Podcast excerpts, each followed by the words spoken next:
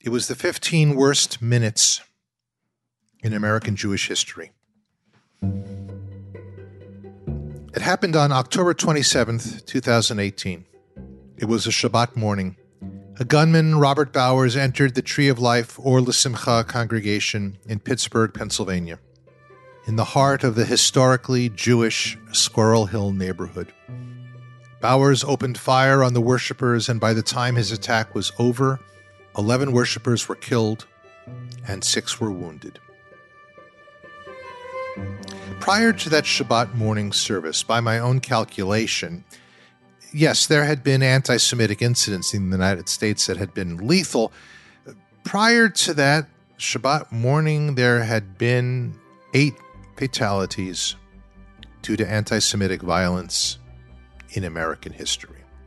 I could be wrong.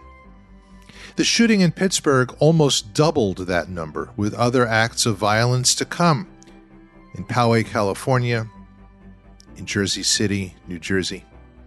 The Tree of Life shooting was, and it continues to be, a trauma in American Jewish history.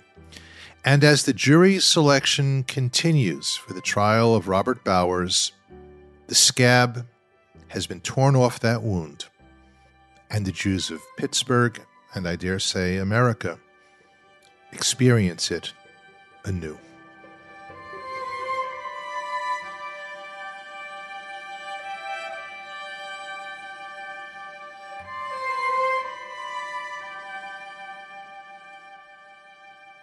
From the Religion News Service, this is Martini Judaism. For those who want to be shaken and stirred, I am your host, Rabbi Jeff Salkin, Rabbi of Temple Israel in West Palm Beach, Florida.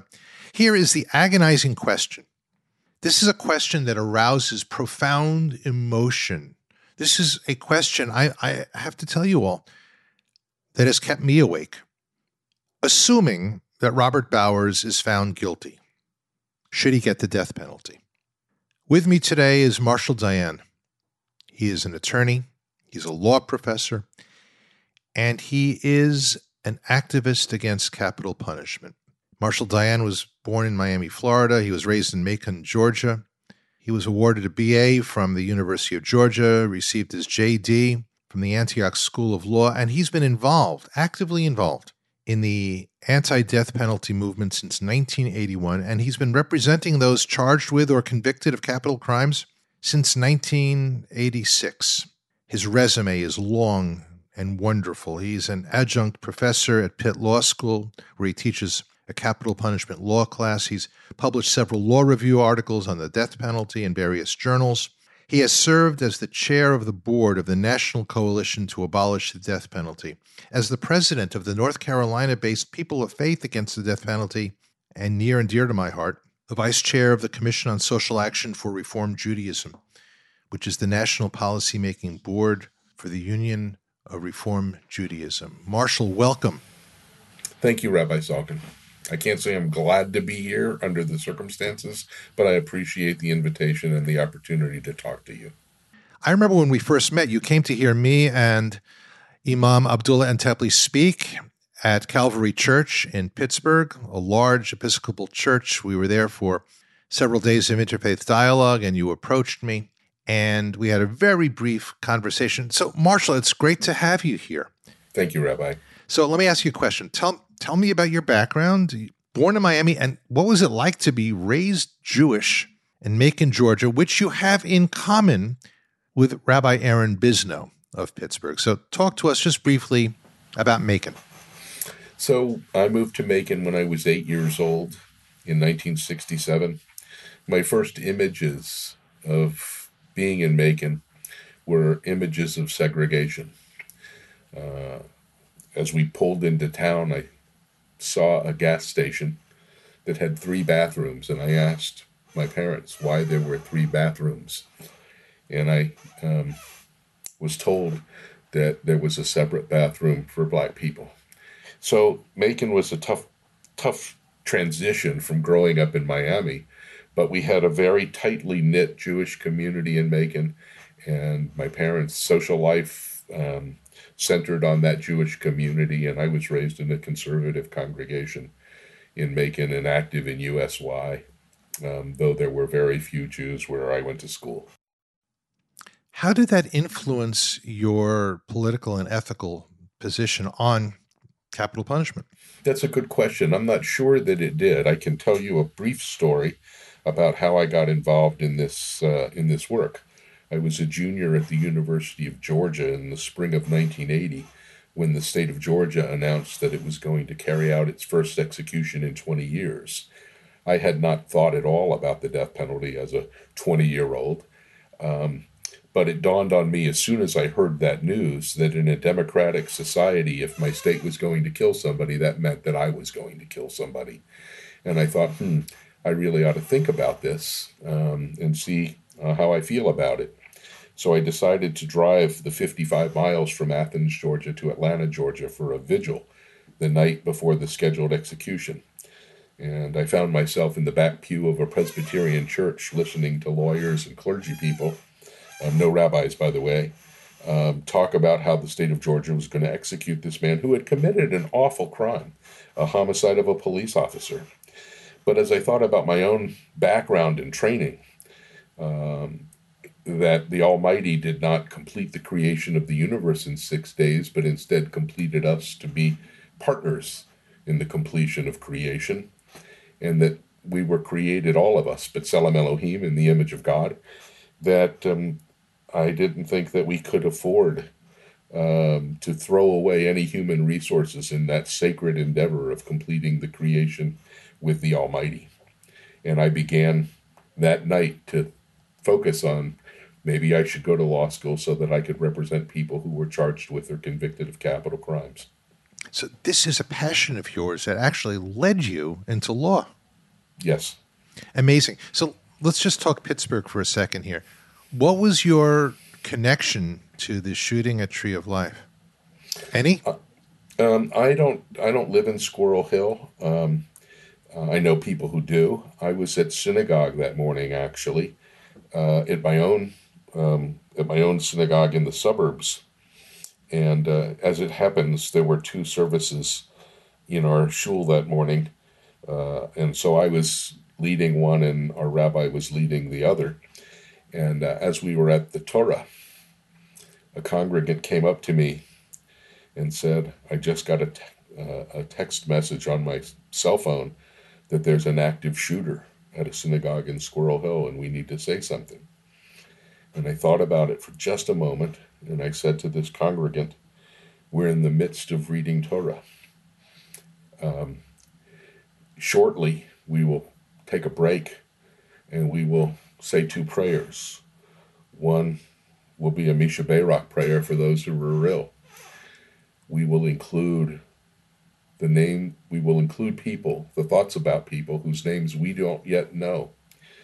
We will sh- immediately thereafter say the El Male Rachamim for the departed, and we will include the name, we will include the thoughts of people that we don't know, whose names we don't know. But this is what we do. Squirrel Hill's a long way from here. We're in the midst of reading Torah on a Shabbat morning. We're going to con- we're going to do what we do because we're Jewish and this is what we do. We concluded the services. I got home that morning. My wife was furious with me because all she'd heard on the news was that there was an active shooter at a synagogue. She did not know which one. And I don't take my phone with me, or at least didn't at that time take my phone with me to synagogue. And she was trying to reach me and couldn't. I turned on the news. I heard what was going on. I heard they needed blood, so I immediately drove to a blood bank to donate blood. And when I got there, they turned about 25 of us away, saying that they had already collected more blood that they could use in a, in a month and that we should come back in a month.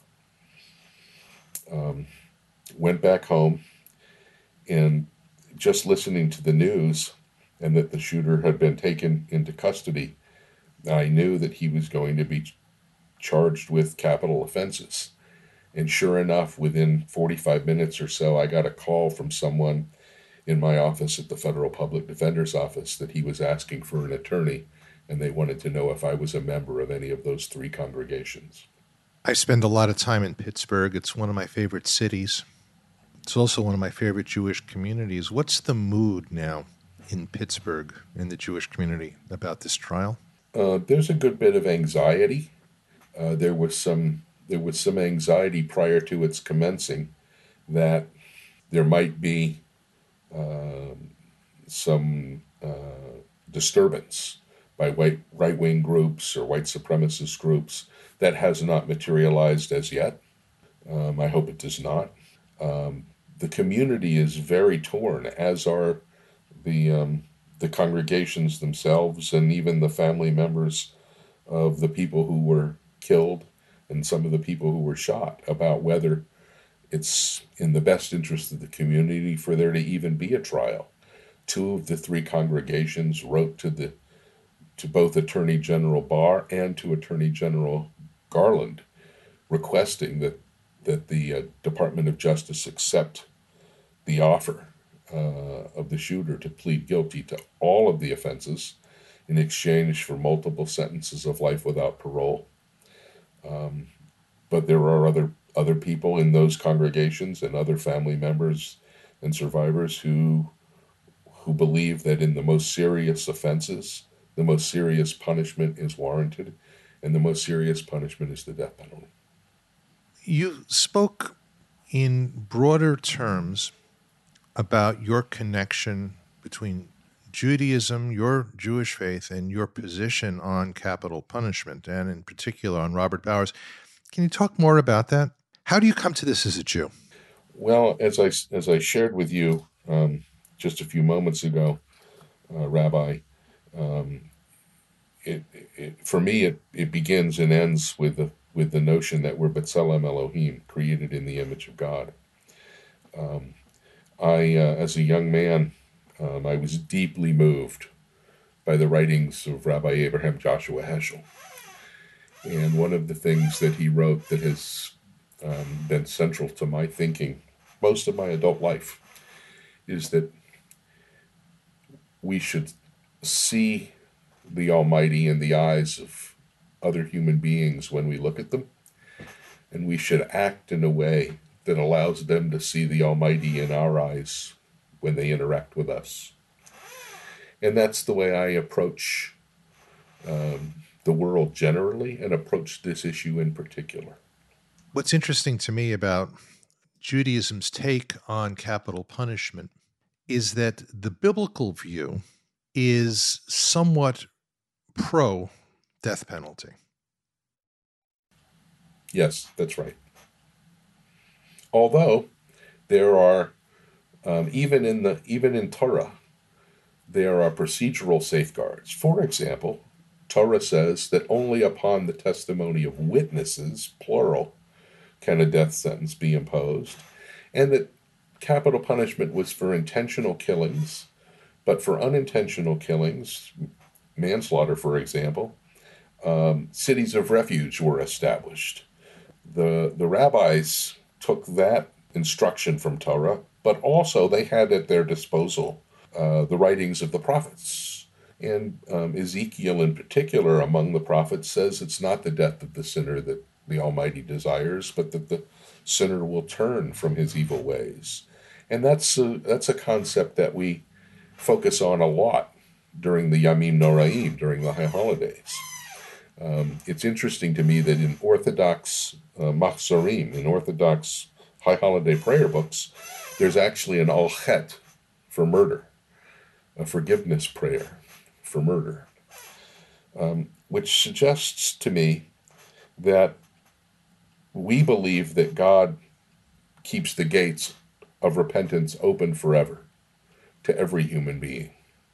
And therefore, we have hope that every human being has the opportunity and takes the opportunity to make teshuvah, to turn away from evil.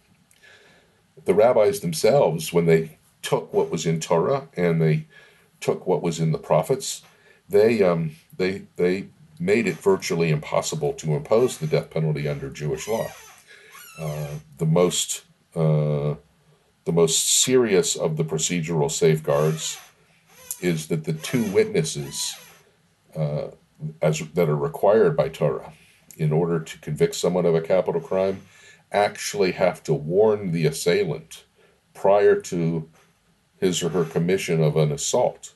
Excuse me, sir, madam, do you understand that what you're about to do is a capital crime? And only if they hear the assailant say, Yes, I understand, and then go forward with the fatal assault, only then is there, and they come into court and so testify, only then is there sufficient evidence to support a, a death sentence under Jewish law. It's interesting, by the way, Marshall, when I read about this, it becomes clear to me that the somewhat pro capital punishment position that we find in the Torah and in some places in the Tanakh comes from a time when Jews have political sovereignty and power. The teachings of the rabbis come from a time when we don't have power, when it's more likely that the Romans would have used such measures against us. As a matter of fact, they did. On Yom Kippur, since you mentioned Yom Kippur, in the afternoon when we are in the martyrology service, the Asara Harugei HaMalchut, the stories of the ten martyrs of the Roman kingdom, each of whom was put to death in a way more grisly than the one before, you can see where this would have come from. And the other interesting thing is that great quote, which has become a cliche, which is whoever saves one life, it's as if he or she has saved an entire world, which must be coupled with, and whoever destroys one life, it's as if he or she has destroyed an entire world. As humanistic as that might, sound, and it, and it is humanistic, it actually comes from Mishnah Sanhedrin, and it comes from the idea that you really have to warn a potential murderer. There has to be witnesses. There has to be absolutely no doubt that this person has, in fact, done this uh, before uh, such a measure can be taken. That's correct.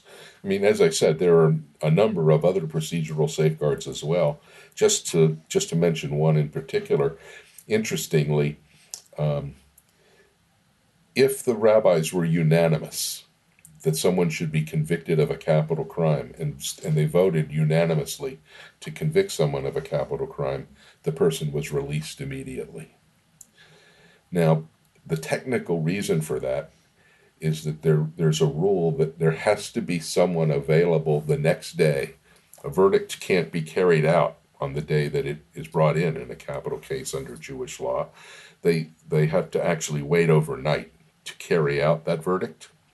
And there has to be someone available to speak for the accused the next morning.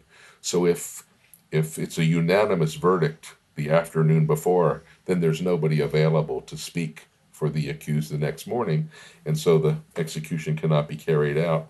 But I think that there's actually a, a more interesting reason for that rule.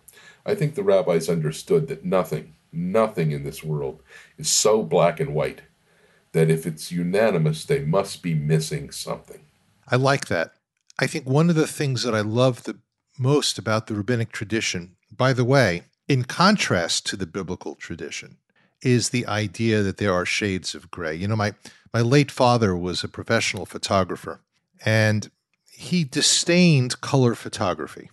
He did all of his work in black and white. And he said to me, Jeff, here's why. It's in the shadows that we see the real artistry.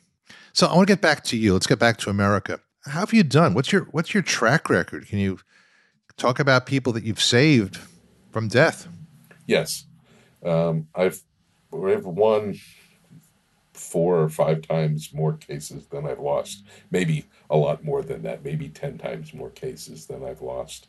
I have had four clients executed over the course of my career, uh, which is a horrible, horrible thing. And I had to be with one of my clients and, um, when he was executed in the gas chamber in North Carolina in 1994. Just an awful experience. But yes, I've had a, many, many clients who have been removed from death row, uh, and indeed have a client right now who, uh, for whom we got a new trial uh, in York, Pennsylvania, and it's become increasingly clear that he's absolutely not guilty of the crime for which he was convicted and sentenced to death, and has been in prison for nearly 15 years. It's very interesting you say this because Maimonides himself, the great Maimonides, writes as follows in Sefer HaMitzvot, in the Book of Mitzvot. If we do not inflict punishment even when the offense is most probable, the worst that could happen is that someone who is really guilty will be found innocent. But if punishment was given based on estimation and circumstantial evidence, it is possible that someday an innocent person would be executed. And it is preferable and more proper that even a thousand guilty people be set free than to someday execute even one innocent person.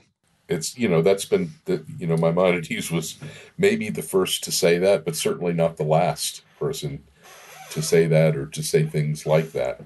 Um, there have been more than 190 people who were um, convicted of first degree murder and sentenced to death in the United States since 1974 who have been totally exonerated from the crimes for which they were convicted.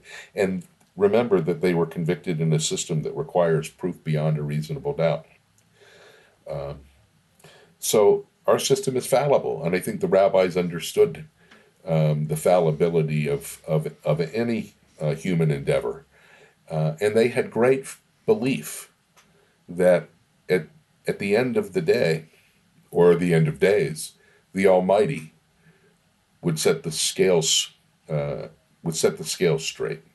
I remember when John Demjanjuk, who was accused of being Ivan the Terrible, one of the guards at Auschwitz, and it became clear that he was probably there, and maybe he was Ivan the pretty bad, but maybe not Ivan the Terrible. When the case was set aside by uh, the Supreme Court in the state of Israel, the quote on this was quite wonderful. I believe it or not have almost committed it to memory. They said that the case is beyond the wisdom of any human judge. We'll be right back.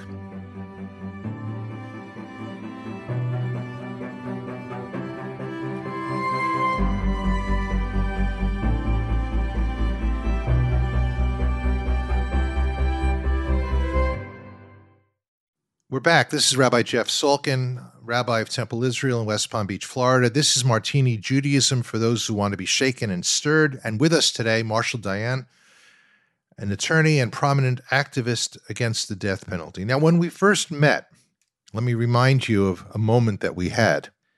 And I was sufficiently impressed by your grace and your graciousness and your kindness to want to pursue the relationship further. And that is that I pushed back, didn't I, a little bit on this because I am not so sure. one of the reasons why I like having friends with whom I disagree or with whom I might disagree, and one of the reasons why I love doing this podcast and hanging out with people whom I might agree with or I might disagree with, it's not really important. For me, this is intellectual, spiritual, and even theological calisthenics. So I'm going to push back a little bit because I'm going to invite you to teach me, and maybe we can enter each other's souls and, and guts. Here's the thing in the case of Robert Bowers, we have a case where this guy did it. There's no rational doubt, taking Maimonides off the table for a moment, but more than that, I'm speaking emotionally now. You probably agree with me to some extent. We have a case of pure unadulterated hatred combined with a mass murder, the deadliest in American history. He had earlier posted anti Semitic comments, okay, against HIAS, which had been the Hebrew Immigrant Aid Society, Dor Hadash, which was the congregation that was using Tree of Life's building, which was attacked, had participated in HIAS's National Refugee Shabbat the previous week. And Bowers posted a message on social media in which he wrote that, quote, HIAS likes to bring invaders in that kill our people. I can't sit by and watch my people get slaughtered. Screw your optics. I'm going in. Now, I realize that you're a purist about the death penalty, and I respect that. I, I think your reasoning, theologically, is pretty sound. So here comes my emotional response, and we can jam on this, you know, the jazz term, the rock term. I realize that you don't think that the death penalty should exist in the first place, but isn't this precisely the kind of crime that the death penalty was designed for? I'm thinking of Adolf Eichmann, the only person executed for capital crimes in Israel. So let me just say this. I'm owning up to the fact that this might be a primitive response. It may or may not be an appropriate response. Are you hearing me? I am, Rabbi, and I understand it. I absolutely understand it. I think all of us, all of us, me included, have a paradigmatic case in our head, in our heads, about what case is the appropriate case for the death penalty. My own view, if I had to articulate what would be an appropriate case for the death penalty, knowing as you do that I there is no such case, but let's assume for a moment that I had to articulate the, an appropriate case for the death penalty. I, I would say the death penalty should never be the first arrow pulled out of the quiver. Agreed. So if you if you so when I was a younger attorney, I was asked to represent on appeal a, a man who had been incarcerated in prison in North Carolina for murder. Did not like the prison he was incarcerated in. Went to the warden and said, Please move me. The warden said, You don't get to pick what prison you're in. You're here. He responded, I think I do have some control over that. He killed his cellmate and got transferred to a higher security institution. And when I first heard about that case and was appointed to represent him on appeal, I went to my boss and I said, You know, in my moral universe, this may be a case that I can't do, that I can't represent this man on because he had killed and had gotten a serious, serious punishment and didn't get the message that homicide was not an appropriate way of dealing with one's problems. And for me, that's closer to the kind of paradigm case where a death sentence might be appropriate. My boss very wisely said, read the transcript Go and meet your client. If after you've read the transcript and met your client, you don't want to do this case, I will assign it to someone else. I went and met my client and I read the transcript. He was the most serious mentally ill client I've ever had. And almost all of my clients are pretty seriously mentally ill. Guess what? People who do this kind of thing, they're not in their right minds. That's very interesting. So they're acting again, I'm, I'm thinking Jewishly. They're acting ba'onus. They're acting under compulsion. Uh, and I read the transcript. What I found was that he had asked to fire his lawyers, plead guilty to first degree murder in North Carolina, and represent himself at a capital sentencing proceeding at which he chose not to present any mitigating evidence to try and save his life. I looked into his background, and what I discovered was that he had attempted to commit suicide three times before he was 18 years old, including once when he was about 13 or 14. He took a pistol into his schoolroom and shot himself in the stomach in front of his classmates and teachers. I had other clients and other inmates who were not my clients write me letters about how he was his obsessive compulsive disorder was so severe that from the minute he got up in the morning to the minute he went to sleep at night, he was on his hands and knees in his cell with a toothbrush, scrubbing the floor of his cell. He was just seriously, seriously mentally ill. Now, does that justify homicide? Of course not. Of course not. But ought we to be putting to death people who have serious mental illness? Can we really say these crimes are more culpable because of their mental illness. I, I think they're less culpable because of their mental illness. Well, now I'm really angry because you're moving me. I'm not angry. I'm pleased that we are able to have this conversation because this is something that I have known, discerned, but not really internalized to the extent that I probably should have. So let me just, again, let's talk Jewishly here. So you're saying that this is uh, ba'onus and not baratzon. This is these are people who are compelled to do this, and therefore we should reserve several measures of rachmanut, uh, of compassion. What's the word I'm looking for? Is that the word? Rachmanus is the word that I that I use a lot, and I think it fits this situation. Yes. Robert Bowers, does he fit that definition, or don't we know yet? That's it's very interesting.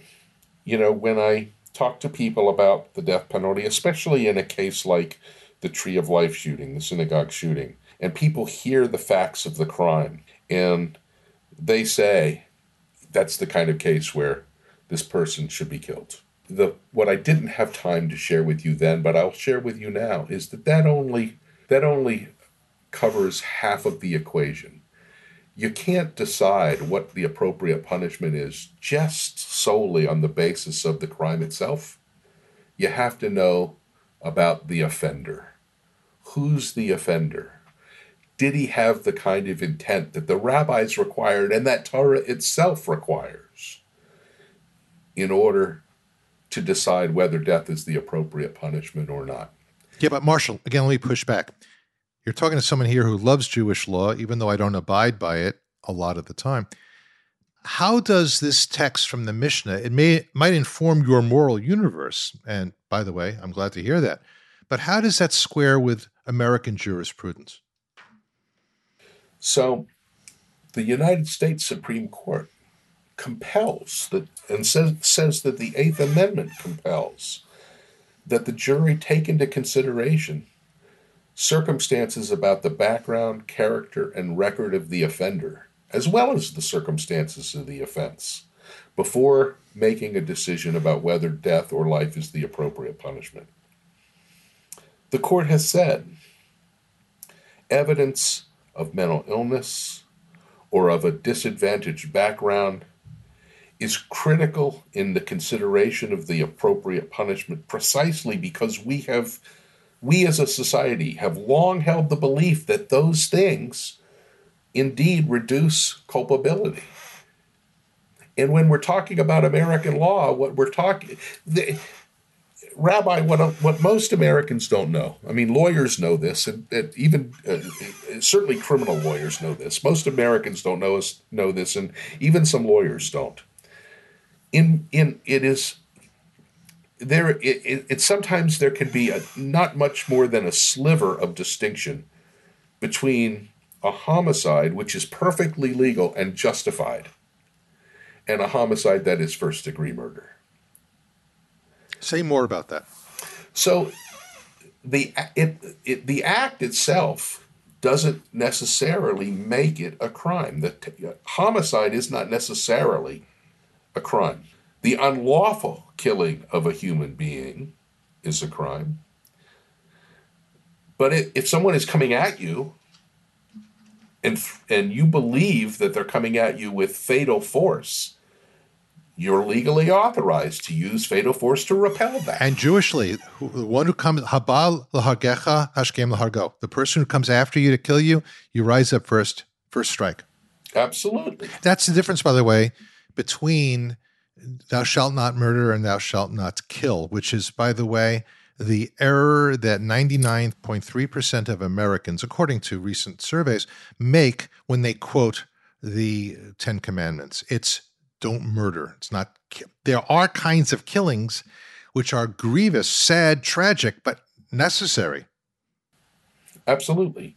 Although it is interesting to note that the that the Hebrew word ratzach um, is used both for the crime of murder and also for the for an execution. Very interesting. Very interesting. But in any case, my point was and, and remains that it's the state of mind. Now, I don't know the the the, the tree of life case. I'm not a, I'm not on that case. I'm not a defense lawyer on that case. I'm following it in the media like everyone else. But even based on what you read, in this man's mind, who and we know he's the, the defense has already let the court know that it's going to present evidence of schizophrenia and it's going to present evidence of epilepsy um, that affected his his ability to think clearly, clearly, and that and that will be evidence in mitigation when they get to the penalty phase, assuming that he'll be convicted, as I assume he will be. Um, what you read said that he perceived a grave threat, a fatal threat to his tribe. That Hias, the Jews, were bringing these hordes of people to kill white people in America. Now, this is a nutty idea. But it's it's one again. I'm going to just push back here from a journalistic point of view. This is what the Proud Boys believe. This is what the marchers in Charlottesville believe when they chanted, "The Jews will not replace us." That's exactly what they mean. Are all these people mentally ill? By the way, they could be. Maybe it's maybe all right. Ready? Maybe it's a societal mental illness. I, I don't know the answer to that question. I you know I wish I did. What I what I what I am sharing with you is that it's critical to take that into consideration when one makes a decision about the appropriate punishment. The Anglo American tradition is one that puts great weight on the state of mind. And so, before we can jump to a conclusion, once we've heard the facts of a case, and say, oh, well, this is the appropriate punishment because the facts are so bad, that's not what we do in our in our legal system. That's it's it's indeed it's unconstitutional in our legal system. Wow. All right, let me push back against my pushback. Let me argue with myself. First of all, thank you for teaching me so much today. I've always had great admiration for attorneys, especially people who deal with criminal cases, because I've come to understand that the role of the attorney is to make sure that this game, I'm not saying that in a trivial sense, this game is played according to the rules, that everyone follows the right procedures. Despite what some people think, there is not an acceptance or, God forbid, acquiescence in the crime of someone on the part of the defense attorney. Your role, the role of the defense attorney, is to make sure that it's done right. I also will admit the following I owned up to the fact that my belief that this is a crime that deserves the death penalty. And then hearing your interpretation of this situation, I'll be the first to admit that I believe that there's something, forgive me, natural and even normal in the desire of people to want to take a certain measure of let's just be let's just call it what it is societal vengeance to cleanse our tribe of this. And i own up to that. However i'm going to submit to you that one of the things that i got from this conversation and that i'm hoping hoping our listeners will get from this conversation, no matter what we think, no, no matter what our emotional responses are, I know something else about Judaism. Judaism and the role of Jewish law and the role of our story, our Torah, our narrative, our history is to force us to rise above what you and I might call these primitive societal urges, to curb those base responses. Am I am I right about that?